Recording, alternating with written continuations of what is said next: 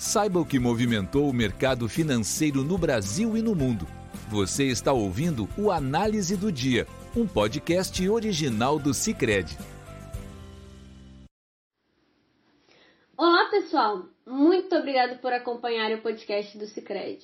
Aqui quem fala é Letícia Lemos, da equipe de análise econômica, e vamos comentar dos principais fatores que movimentaram o mercado aqui no Brasil e no mundo.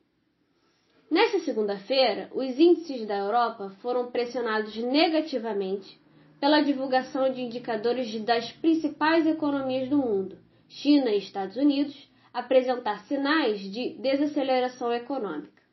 Em relação à China, o PIB do terceiro trimestre apresentou crescimento de 4,9%, porém esse resultado ficou bem abaixo das expectativas do mercado de 5,1%.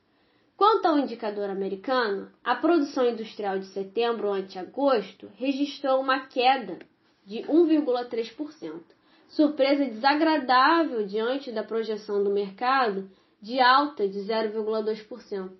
Nesse contexto, o índice pan-europeu Stock 600 teve baixa de 0,50%, enquanto as bolsas dos principais países apresentaram recuos, como o índice FTSE 100 em Londres, que desvalorizou 0,42%, o índice alemão DAX, que caiu 0,72%, e o CAC 40 de Paris, que recuou 0,81%.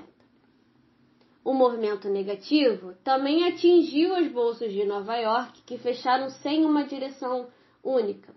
O avanço do PIB menor do que o esperado na China reacendeu as preocupações de investidores quanto ao ritmo de expansão econômica do país, contribuindo para que o mercado ficasse menos propenso à tomada de risco. Além disso, apesar do indicador de produção industrial recuar inesperadamente entre agosto e setembro, a expectativa da divulgação dos balanços corporativos de grandes companhias nesta semana limitou as perdas nos índices.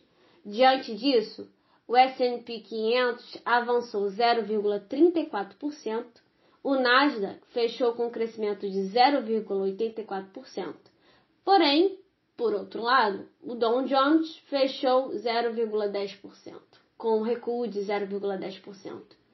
Quanto aos juros nos Estados Unidos, os Treasuries também operaram mistos, com o T-Note de 10 anos avançando a 1,58%. Sobre o dólar, o índice DXY, que mede sua variação ante rivais, operou perto da estabilidade nesta segunda-feira, fechando com uma valorização de 0,03%. Já em relação aos ativos domésticos, vale destacar que o cenário ruim do exterior, somado ao ambiente desfavorável de riscos no Brasil, contribuíram para a desvalorização do Ibovespa.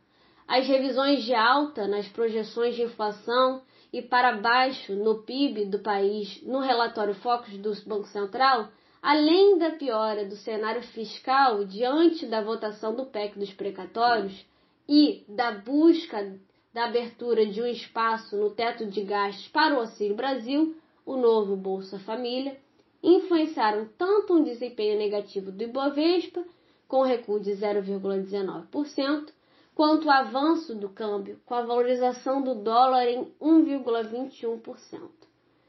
Quanto aos juros, as curvas seguiram o movimento de alta dos treasuries e foram pressionadas pelas preocupações das principais economias tenderem a uma expansão reduzida e, além disso, o cenário fiscal.